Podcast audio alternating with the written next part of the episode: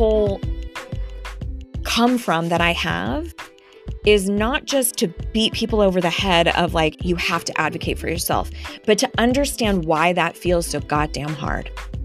That there are reasons why it feels so difficult to you. I mean, even if we look at Maslow's hierarchy of needs, for example, one of our core human needs, right in the middle of the pyramid, is one of belonging.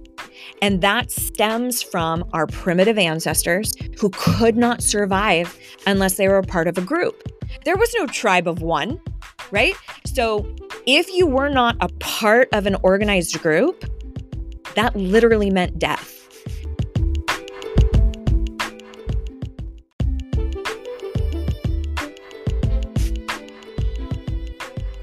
You are tuning in to For Better Self and Net Worth podcast. This is a podcast where I encourage you to live the life of your dreams by adopting the right mindset, navigating through tough challenges, and respecting your bank account. I interview entrepreneurs and empire builders from across the globe as they share how they have come to live the lives of their dreams and the challenges they had to break through. I also have a few solo episodes where I talk about the lessons learned and navigating in a world full of naysayers, negative mindsets, and money grabbers. I personally believe that attitude is everything, and with the right attitude, you can get the life that you dream of. I'm so glad you're on this journey with me. If you're listening, make sure you have hit the subscribe button, and on Apple, give me some love by leaving a review. Most of all, I hope every episode you hear on here leaves you inspired and on fire to live your best life without breaking the bank. Hello, everyone. Welcome back to For Better Self and Net Worth. I am so thrilled to bring you the guest for today, Amy Green Smith. Amy Green Smith is a life coach, a masterful speaker, personal empowerment expert, and she's the creator of How to Speak Up for Yourself Without Being a Dick. By the way, this may not be the best episode for children, but Amy, thank you so much for being on the show. I'm so excited to have you. Oh, thanks, Ella. We're we're gonna have a blast. Awesome, awesome. Would you go ahead and introduce yourself, tell everyone what you're about, and your story of how you became the masterful speaker and the self empowerment expert that you are? Sure. So I think I think for many of us who kind of land in the quote expert space, have gone through a number of difficult times in our own life that then inform the work that we do in the world. And my situation is very much the same. So, for a bit of context, I grew up in a very, very conservative, born again evangelical Christian family. And so there was a lot of a lot of motivation through guilt and fear, lots of intense dogma. Uh, and but still a very very loving family really great relationship with both of my parents but I was, by all accounts, kind of like the good kid. I started working when I was 14, put myself through college, and compared to my younger brothers who had difficult time with the law and had done jail time and didn't go to school, were, you know, living kind of off my parents. So it was that will kind of come into play a little bit later. So everything kind of crystallized for me and kind of came to a, a, massive shift in the year 2007 when my father passed away. And at the time, I was kind of transitioning from makeup artistry into personal development. And so I knew very concretely that I wanted to do the makeup for his service, for his viewing. I wanted to do dead dad makeup, everybody but I felt like it would be a real asshole move if I had this skill set and then to be like, "Oh dad, go get your own mm-hmm. makeup artist," you know. so I felt very convicted that I wanted to speak uh, to the crowd of hundreds of folks who were there that I wanted to do his makeup for his viewing. And, you know, so for for all intents and purposes, I kind of felt like I was winning at daughter that day, right?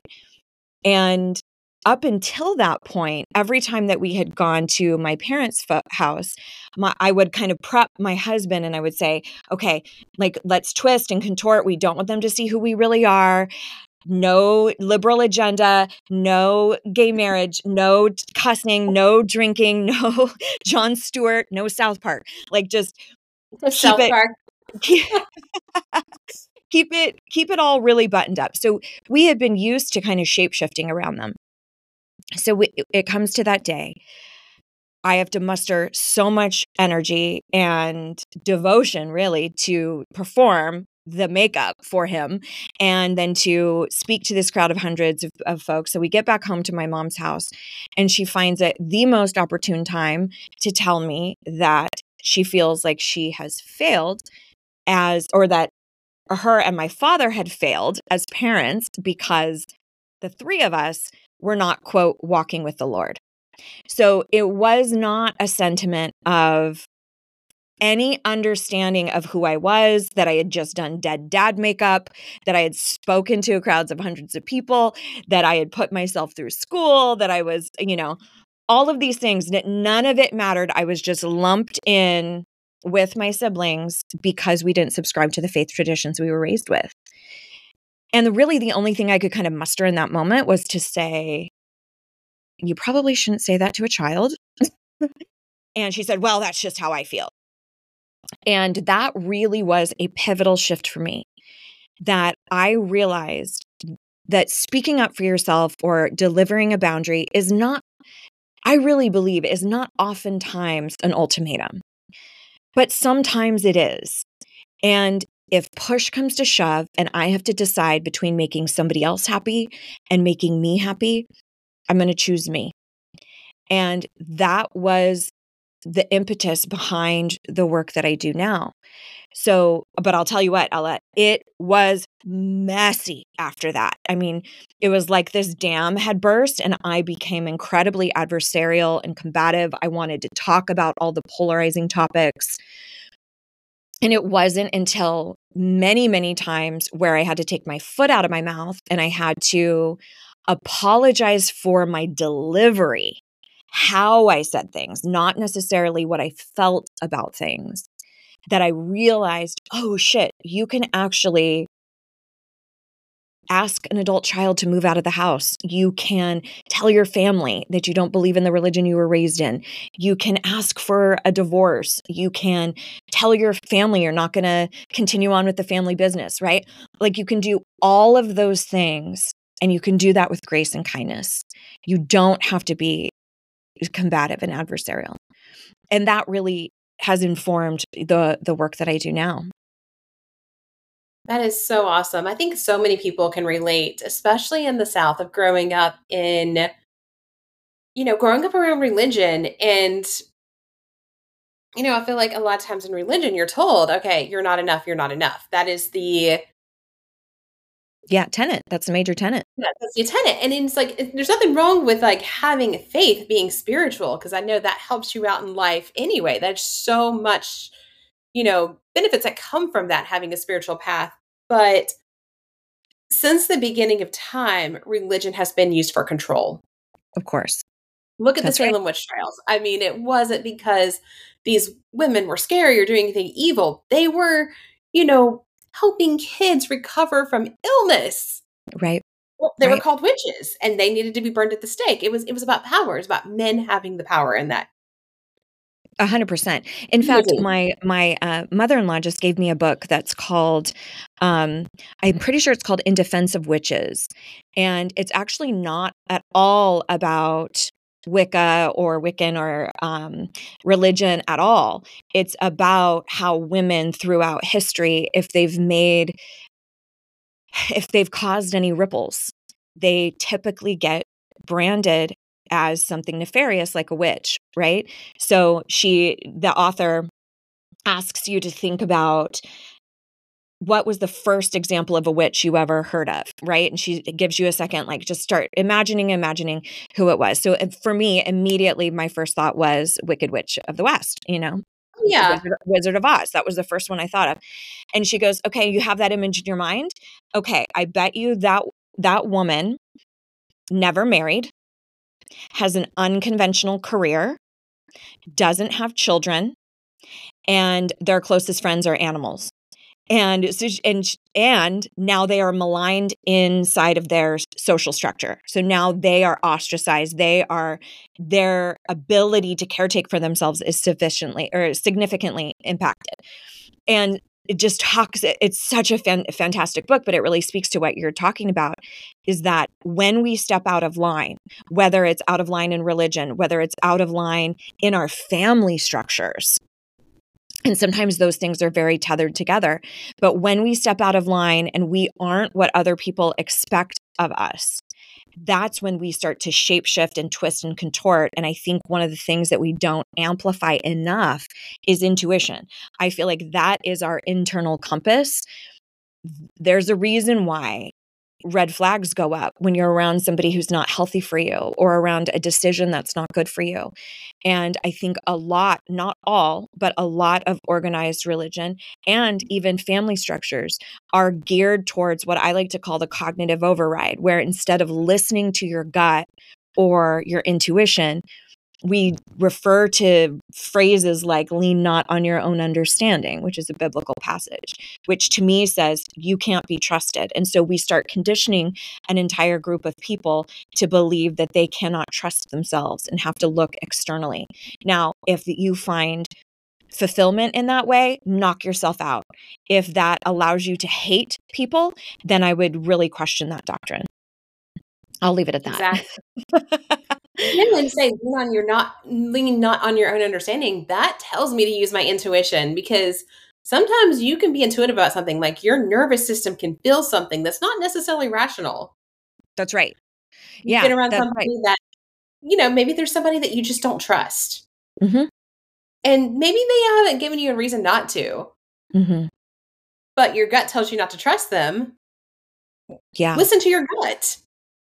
Well, what's really interesting about that is we don't amplify that as a solid basis for anyone. So we don't gr- have children and teach them how does that feel? Or what what sort of emotion would you name that? Okay let's start listening to our emotions. We don't teach emotional integrity or oh. intelligence. We don't talk about intuition. We talk about logic and reason and rationale. And when we look at how the mind works even if you break down the subconscious faculty versus the the conscious faculty the conscious part of the our mind holds logic, reason, rationale, but it's also, depending on who you talk to, like 5 to 10% of our mind's power. A majority of our mind's power, 90 to 95%, is housed in the subconscious.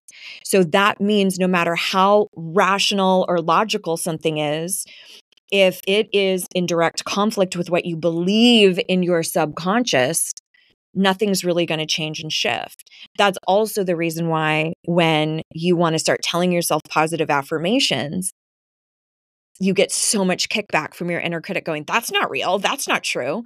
Because it's incongruent with 90% of your subconscious mind that houses your beliefs. That's where our beliefs, our values are. That's where our primitive fear responses are. And so if you're trying to tell yourself, I'm enough, or I can speak up for myself, or I can establish boundaries, and there's a deep seated belief in the subconscious that speaking up is dangerous, or don't rock the boat, or don't open up a can of worms, all these other bullshit idioms that we have around not speaking up for yourself guess which one's going to win? Of course, the subconscious is going to win. Of course, it's going to try to keep you safe. So, that is one of the things that I do as a hypnotherapist is we start working with the subconscious part of the mind to start shifting those belief systems.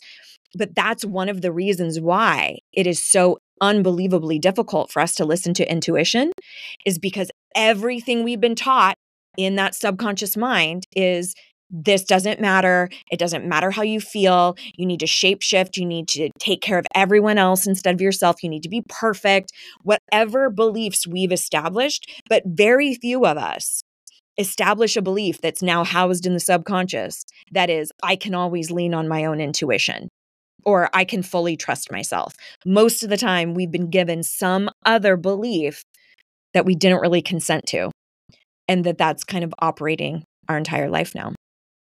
Yes. what's crazy is most of our subconscious beliefs happen before we even hit puberty.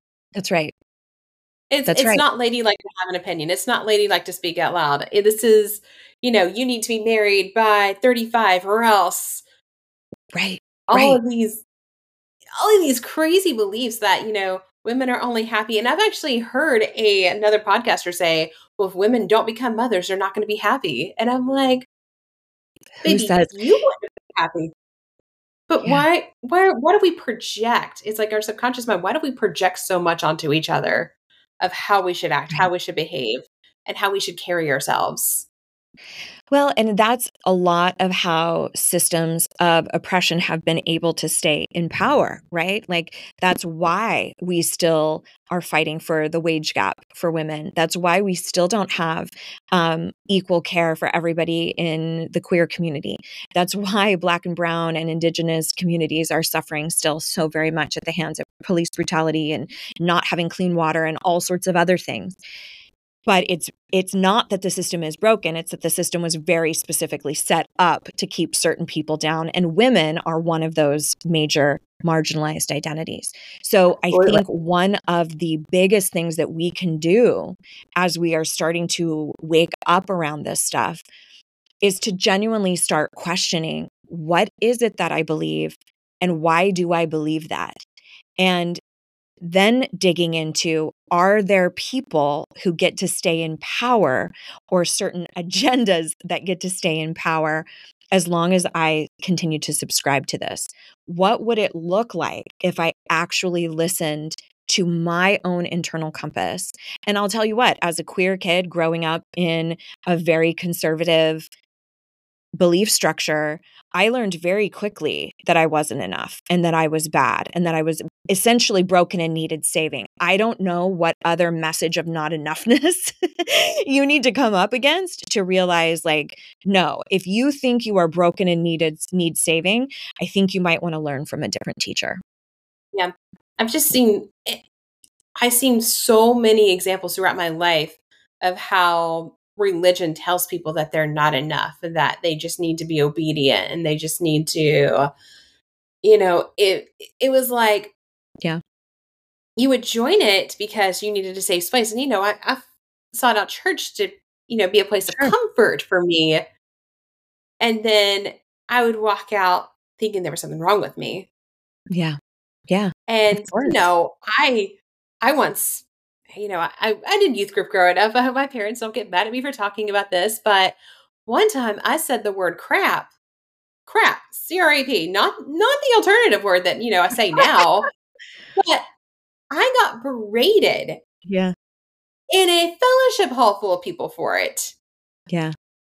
I was yeah. told that God didn't like the music I listened to, and and this was a Methodist church. This was a more liberal right. side of Christianity, and you know, it's exhausting because I still felt like anytime I'm around a group of Christians, I have to wear a mask and I can't be myself. Right. And that's so hard for me because right. I build a brand on authenticity and just, you know, yeah. always take a pride in being unique. Three with a wing of four, individuality. Yes. Yes. Absolutely. I, oh, go ahead. I was just going to say, I'm. A, are you talking about Enneagram? Because I'm a four. so you, yeah, you're four. So you know the individuality yeah. perspective of it. Yeah, and absolutely. something else is that I feel like people that grow up in these strict households, yeah, are more likely to rebel. Yeah, I. You know, I don't know what the statistics are necessarily, but I do know that there's a massive reckoning happening with religion in our in at least in the US.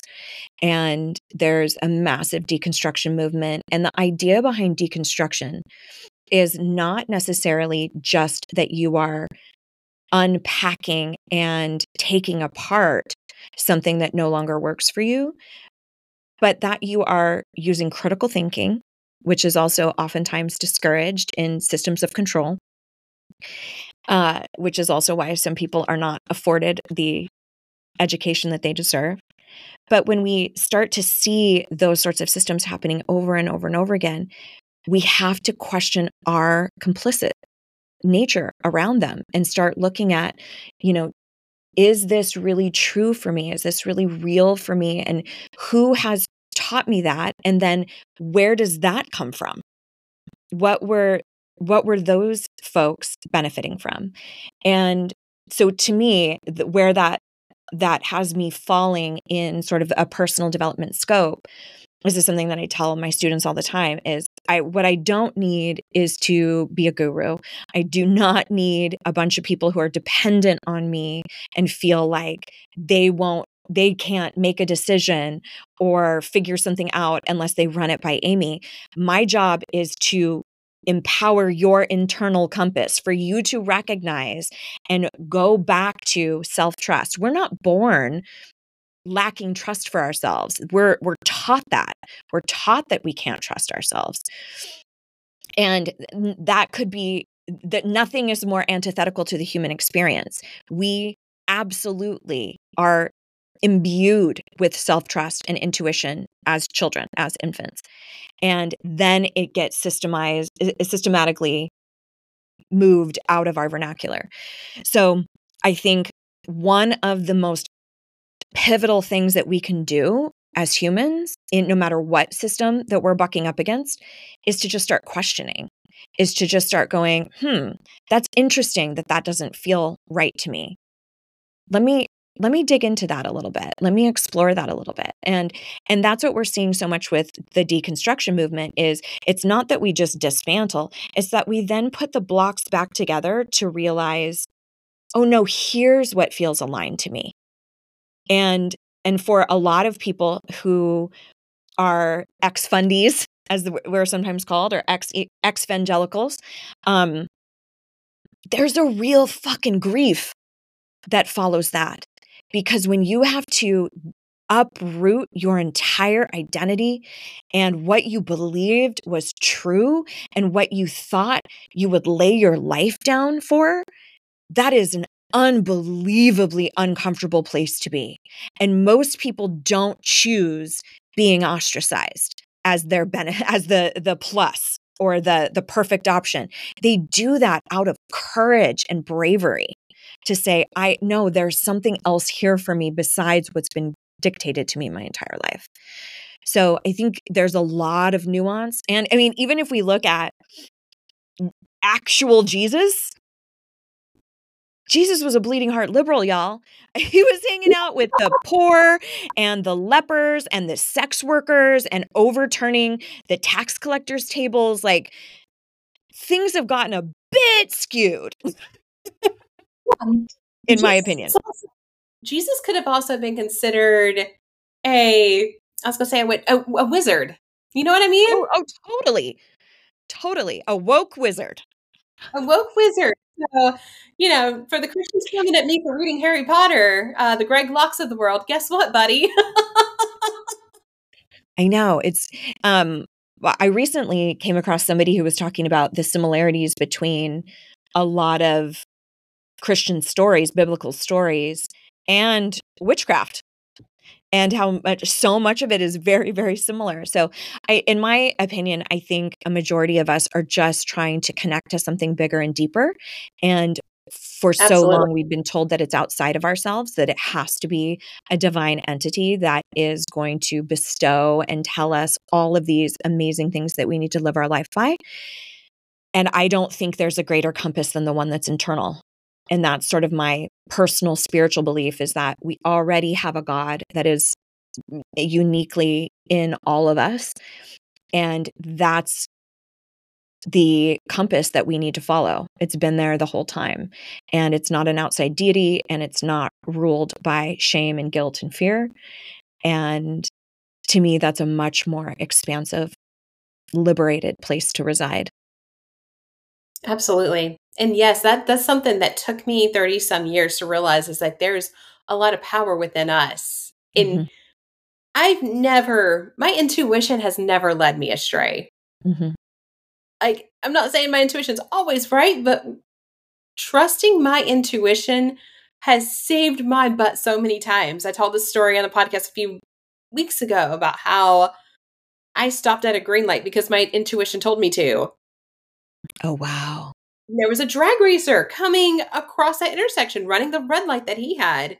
Wow. He hit the car beside me. The person was okay, but I was able to be able to witness it. I was able to get the license plate from my dash cam, get to the insurance company, all of that good stuff. But I just remember thinking, yeah, I'm I'm listening to my intuition as I drive.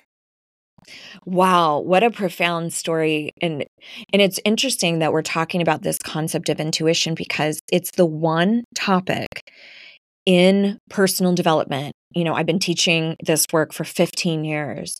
It's the one topic that takes so much longer to really tune into because it's been literally bred out of us from an early age. It's been, you know, whatever you're like, let's say you don't want a little boy chasing you out on the playground, and your teacher says, Hey, he just likes you. That's why he's doing that. Stop, stop causing such a scene. Stop being so dramatic, so emotional.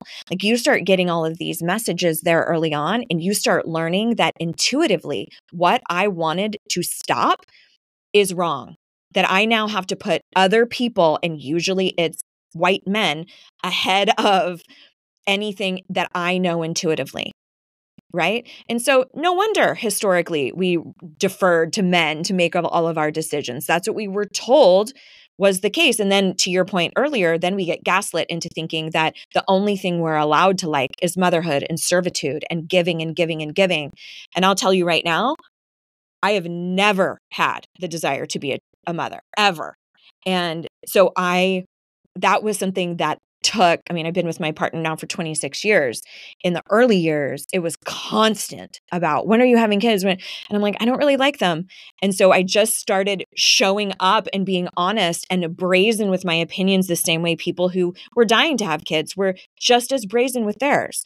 So I think that's a part of this whole thing that we're talking about is it takes time to learn what your intuition is telling you because for so long we've been taking care of everybody else because that's what our culture told us we'd be fulfilled by.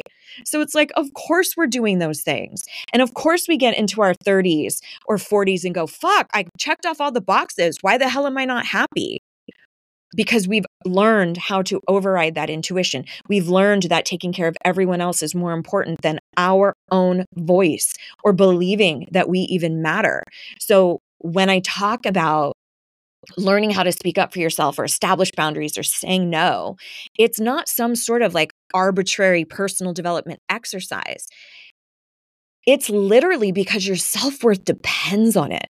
Because every time you choose to silence yourself or not rock the boat or open up a can of worms, all those things we talked about, you send a subconscious message to your mind that other people's wants, needs, and opinions are more important than your own. And if we're doing that habitually over and over and over again, we are constantly saying, You matter more than me. You matter more than me. You matter more than me.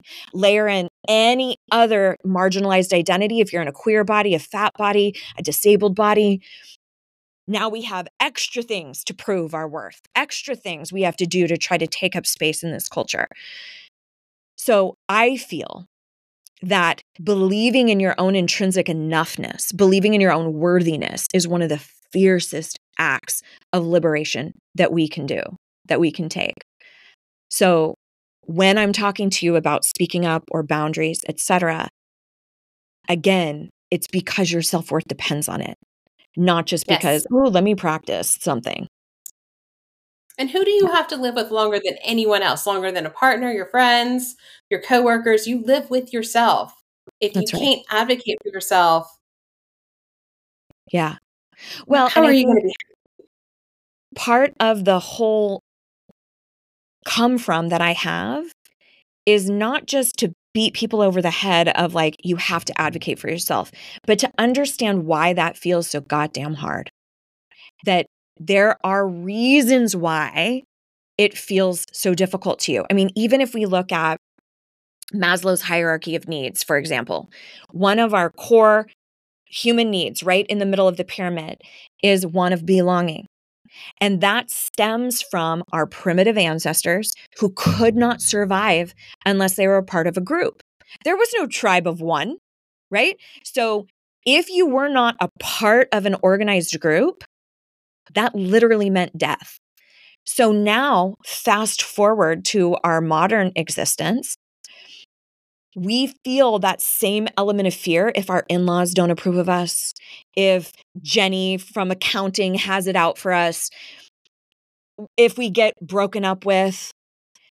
that registers on our mind, in our subconscious, that I might not survive this. I might actually die, which is why one of our primitive defense mechanisms, we've all heard of fight, flight, freeze. There's also one called fawn that's a little bit newer in the conversation. And fawning is essentially people pleasing.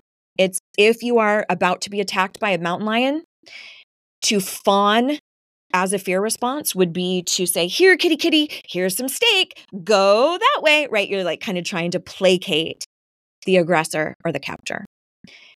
The modern iteration of fawning is people pleasing. So, no wonder when we feel a sense of impending threat, whether it's from in laws, family, religion, society, people pleasing makes a lot of sense to keep yourself safe. It's also antithetical to speaking up. So, when we start thinking about, okay, I have this pull to people please, or I'm not going to speak up for myself, usually there's some sort of threat that we're detecting. And we have to observe that and go, Am I feeling this fear? And do, because of this threat, because I'm actually legitimately in danger? Or is it because it's just new? Because fear will kick in anytime something is just new. The first time you give a speech, the first time you go to a job interview, the first time you do a specific project at your work, fear will kick in, imposter complex kicks in, it comes in like, are you sure? Because it's going, wait a minute, we don't know this. Let's try to stay safe, stay safe, stay safe. So we always have to ask ourselves when we're pulled to people please, is this scary to speak up because I'm actually in danger? I could get hurt here. Or is it because it's just new? It's new to speak up, it's new to establish boundaries.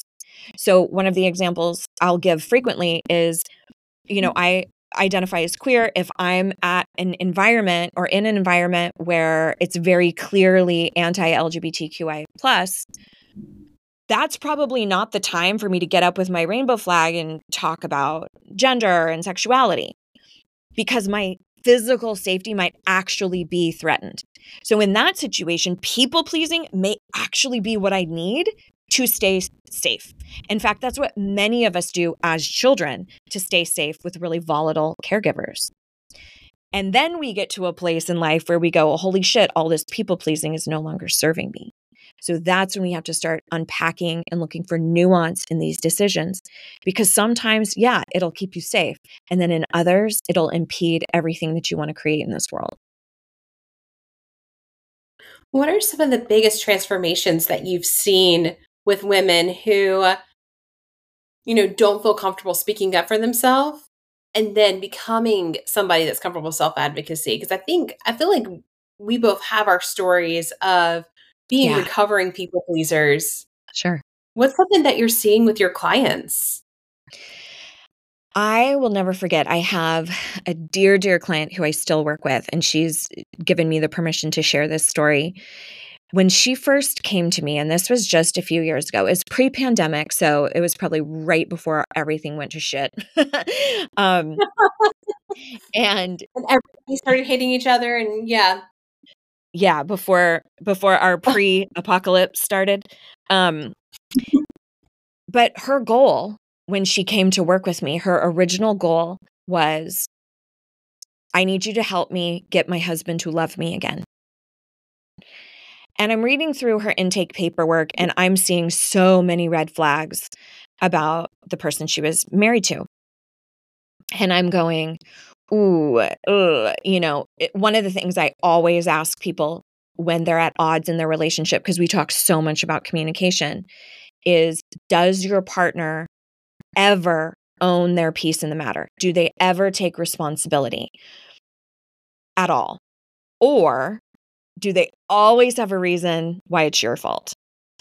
And as we started working together, I started realizing that he was the latter. He was the one who thought that she was broken, told her many times that she was, that she was not enough, um, that she was not a good mother, that she was a horrible mother, um, and that did, didn't deserve love because of how she behaved and that he would totally be different if she was, right? So it's a complete lack of ownership. And so those sorts of situations are always major red flags to me. So I remember telling her, I'm like, listen, I can't make your husband do a damn thing. What we can do is we can uncover what feels the most powerful to you, what it feels like to advocate for yourself, to speak up for yourself, um, to honor your likes and your dislikes, to re engineer what being a mother means to you, not just to him, not to his family, not to our culture, but to you. We can do all of those things. And what I can help you do is have you fall in love with you, but I can't make him do a damn thing. Flash forward a handful of years, she is extremely happily divorced and uh, very just killing it in her career um, has gone through some really difficult things with custody is still going through difficult things but that woman's worth is unshakable. She is so clear that like when shit happens that life is uncomfortable. There are things that happen that carry uncomfortable emotions but none of that has anything to do with our worth but we usually collapse that. We usually go, if I feel rejected, that must mean I'm not enough or I'm not worthy, I'm not lovable. Instead of going, this situation sucks, I don't suck.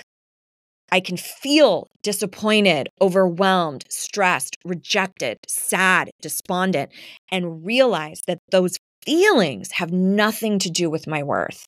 So now she's so clear, like when things get kicked up, she's like, I'm going into this place, but I'm using this tool. It's just, it's unreal. And she will constantly tell me, like, I cannot believe I used to be she. I'm no longer she, you know? And, um, and I will tell you that I have, I, I actively warn women that many of them start to see their marriages, if they're in a heterosexual relationship, start to see their relationships through a completely different lens. And it is because these women are taking up space, honoring their worth, and saying, I fucking matter. And if I'm not met with that respect, I'm no longer going to subject myself to this treatment anymore. And so sometimes there is like collateral damage to your self worth. And it's usually the people who prefer you to be the disempowering, people pleasing version of you. Those are the people yeah. you tend to lose. There's there's going to be people that want to keep you small or keep you in bad habits. And yeah. when you start to change, they're going to fight to get you back into your old ways. Mm-hmm. Or they're going to disappear. And if either one, if they they disappear, yeah, that just says, "Hey, Right. You're making what's best decisions for you. And it's actually they're they're actually better off. I've seen I know for me, I've seen a lot of close female friends and this could have to do with like my subconscious beliefs around dating, but I've seen so many friends of mine, close female friends get in I'm just going to say toxic because it is this a blanket statement toxic relationship situations. Yeah. You know, leading up to abusive.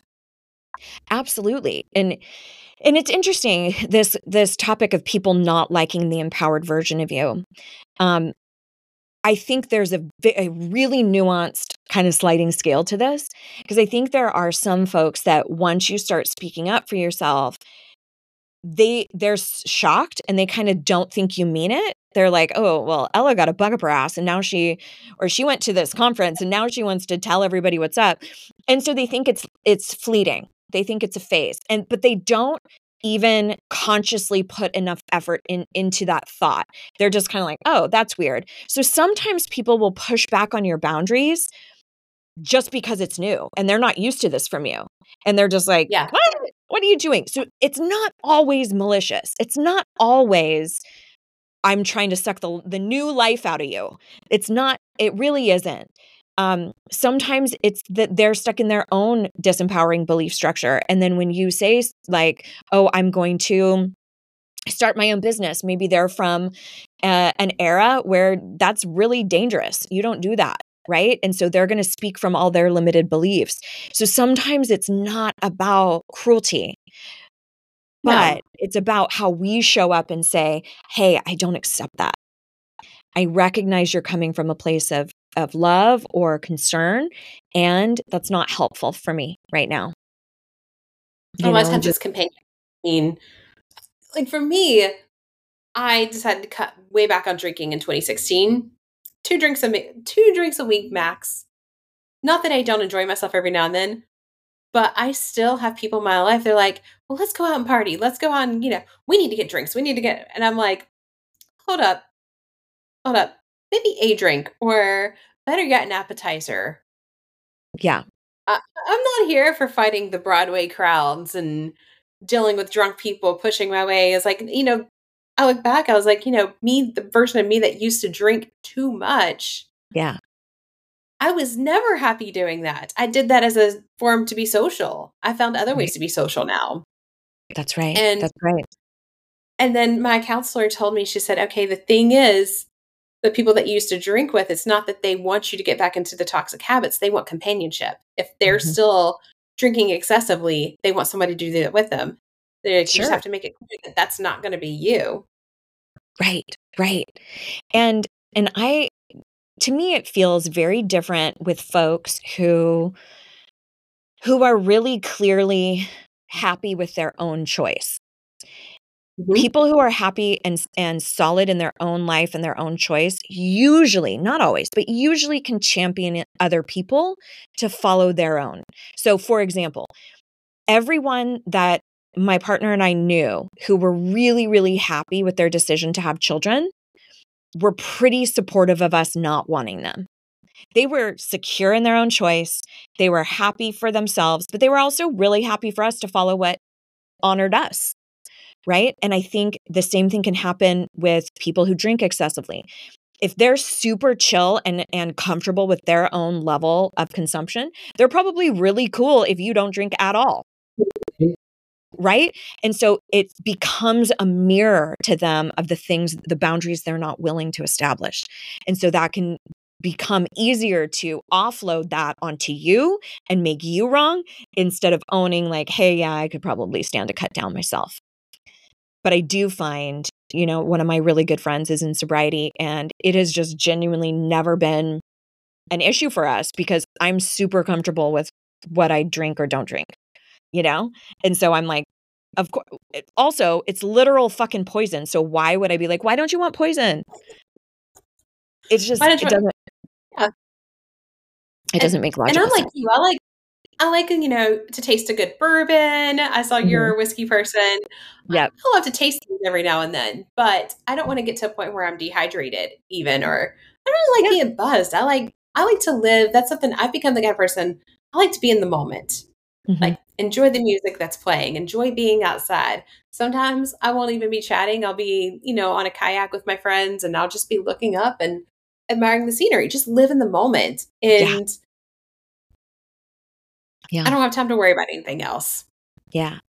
Well, I think, you know, coming back to sort of these concepts around speaking up, there are ways to handle those sorts of conversations without being super, super defensive. Because I think sometimes when we're newer to, like, let's say you, this is 2016 and you just made that decision for yourself, usually at the beginning of those moments, that's when you're the most fragile. And so that's why I will frequently say if you're in a situation like that, be careful who hears your story. And I like to say, speak your truth into ears that can hear you because not you. all ears can hear you. Yeah. That's right. So the way that might sound to somebody who you still want to stay connected to. Like, let's say it's a friend who you really do like, you just don't want to be wasted every time you hang out. So, let's say you, they ask you to go out and you go, you know what? I'll be really honest with you. I've been really reevaluating sort of my relationship with alcohol, and I'm not going to be consuming nearly as much.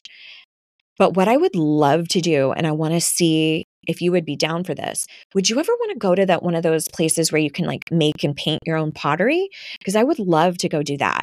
And I would love to hear more about what's been going on in your work, right? Like you can lean into the relationship whilst still establishing a boundary around what's going on with you.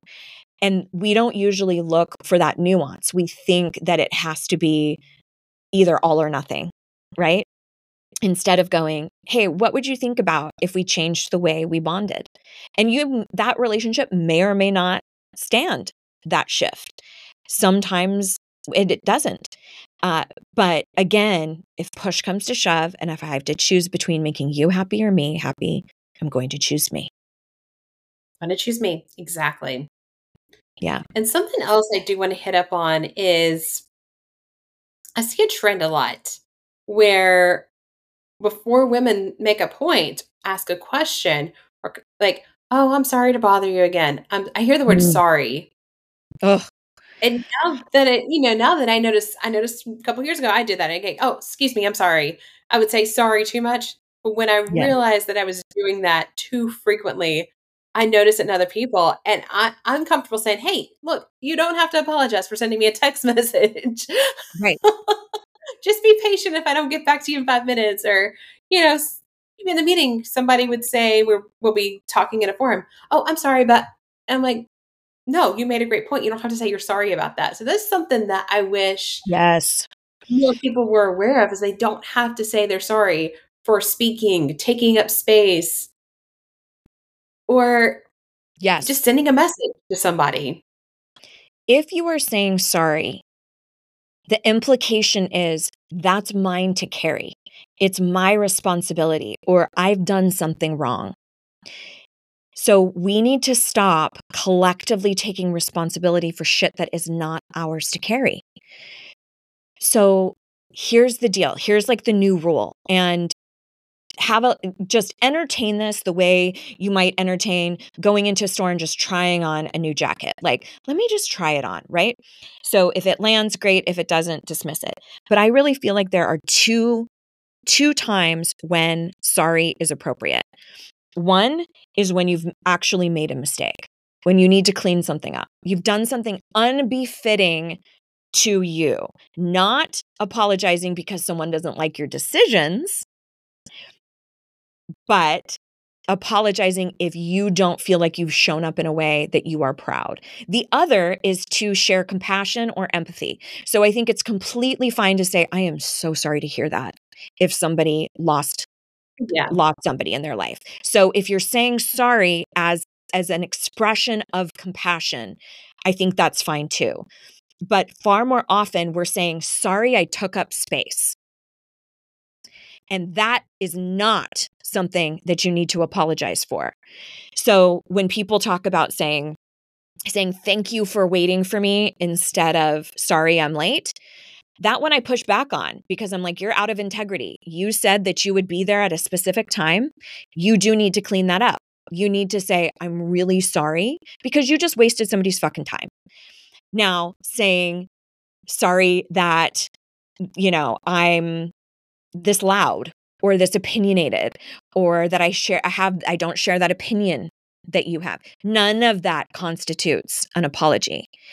What you can say is say something like, it's really uncomfortable for us to be on different sides of this, isn't it?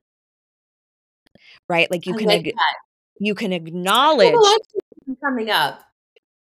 Of course. It's it, I think far more like this is again where I get really worked up about emotional intelligence because one emotion that women take on like a badge of fucking honor is guilt. We say, I feel guilty or I feel bad. Oh my God, I feel bad. I feel guilty. I feel bad. I feel guilty. Guilt is designed to reroute poor behavior. So if you've done something wrong according to you, then yeah, you should feel guilty. If I slapped you out of malice, I should feel guilt for that because I'm being a dick. But if I say I feel something for a situation that is different than how you feel, I don't need to carry guilt for that. That's an inappropriate descriptor because I have done nothing wrong according to me. So, a more apt descriptor is I feel uncomfortable. I feel compassion. I feel disconnected. I feel empathy. I feel concern, right? It's not guilt unless it's your fault and you believe, you truly believe it's your fault. So I've had situations with my mom where we obviously have very polarizing beliefs, both spiritually and um, and politically.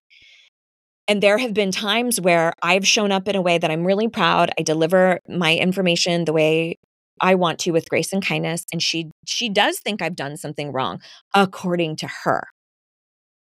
So in those moments I have to sit with that uncomfortable feeling of the duality of believing in myself and also being really saddened that we're on opposite sides.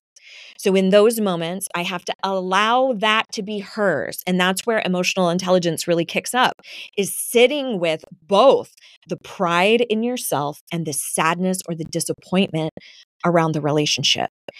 And far too often, again, full circle back to what we were talking about at the top. Women are so taught to caretake for the the feelings of everyone else. We go, I could never do that to him or say that to her because it's our responsibility to make sure they're happy and okay at all times. And it gets us to carry things that are not ours.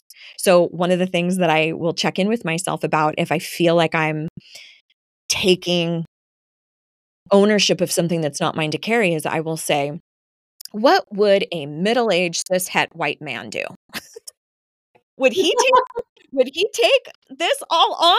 Would he be so concerned about how he responds to that email or would he just say I'm not available? Would he have to put all these exclamation part, mo- points and emojis and I'm so sorry and all these disclaimers? No, he would just say, I, oh, I'm not available. Thank you for asking. Right? Yeah. So sometimes that helps me undo some of that social conditioning. I'm going to take up as much space as these other individuals who've been deemed more appropriate in our culture. May we all have the confidence of mediocre looking white men. uh, it's not even mediocre looking. Sometimes it's just mediocre behaving, who they are. Yes. Just but also haven't had to. They haven't had to excel and claw their way to the top and prove themselves over and over again and go to all the therapists to work through all their shit. But there's a reckoning that's happening. I really, really believe that, that collectively women and those who are who, who identify as women or really anyone who just doesn't identify as male i think are have up leveled in so many ways and they're it's basically like get on board or you're going to get left behind kind of thing You're going to be Ken. we're, bringing, we're bringing the Kenergy. bringing the energy. Yes. Yeah, the Barbie movie, I remember, I'm not to spoil it for anybody, but it's a definitely must see for feminists because Mhm. there, there's some role reversals there. Yeah. Ken being second in command to Barbie. And I'm like, Yeah. yeah. I feel this. Imagine, imagine that. Yeah. Well, tell us, you've got some amazing, amazing advice and just some very powerful words in this Oh, one hour that we've been speaking. What do you have in the works for everyone? Oh, well, so I do, I run, yeah, so I run a, a signature program. It's called Worthy, and it's actually going to be starting up here in October. And so I'm opening up applications will start in September. And I'm only taking a very, very small group of women. I work with tiny, tiny little pods of women, basically.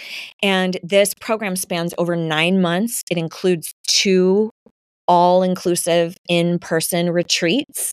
One is at this gorgeous lake mansion I'm so excited about. And another, the second one is going to be uh, at a gorgeous resort in Puerto Vallarta, Mexico.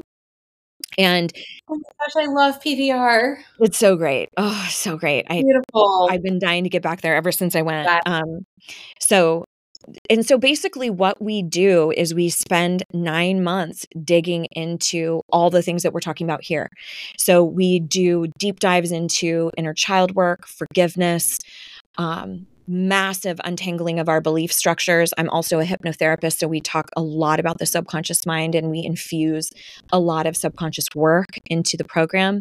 So that's coming up. So, and it's not for the faint of heart. Like it's a big commitment, uh, time wise, financially. So, but if you're like, I'm fucking done and I am ready to go deep and I'm ready to completely change my life, then I would really encourage you to check that out. You can always find all the info over at amygreensmith.com slash worthy. And uh, I would be incredibly honored to have you check it out. And let's see what else. Oh, probably by the time this airs, my podcast will be back up and running. Basically, all everything you can find about me is over at amygreensmith.com and I always joke that those three names are all spelled the very basic bitch way. nothing's nothing's fancy or exciting. It's just Amy Green Smith. Um, but I've got tons of freebies over there, some free hypnosis. You can check out uh, a workbook that I've created for y'all called "Speak Up for Yourself Without Being a Dick." So I hope you you come over and and grab some goodies. And then, like any self-respecting Gen Xer, I hang out the most on Instagram. You can find me under the handle Hey Amy Green Smith. Hey, Amy Green Smith, no periods or underscores in between them? Nope, nope, nothing. Perfect. Perfect. Yeah. Well, thank you so much for being on the show. Are there any lasting words you'd like to leave for the mm. For Better Self and Net Worth community?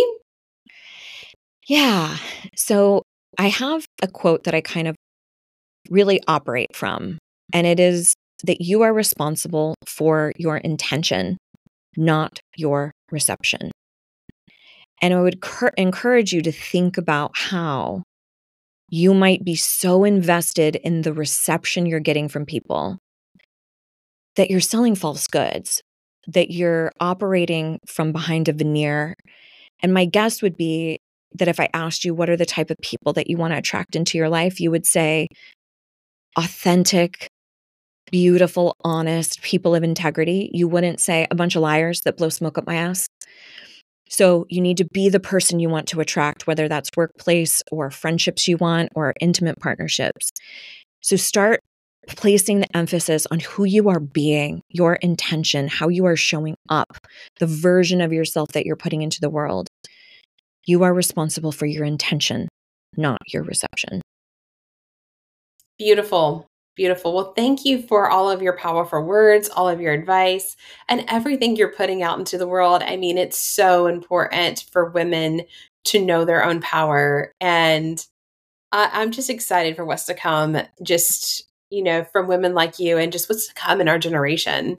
Yeah, for sure. Thank you so much for allowing me to rant and rave for a while. Oh, thank you. It was my pleasure is all mine. Thank you for being on the show. Oh, thank you, Ella. You are listening to For Better Self and Net Worth. In this community, we think you'll find your self worth comes before your net worth and everything else.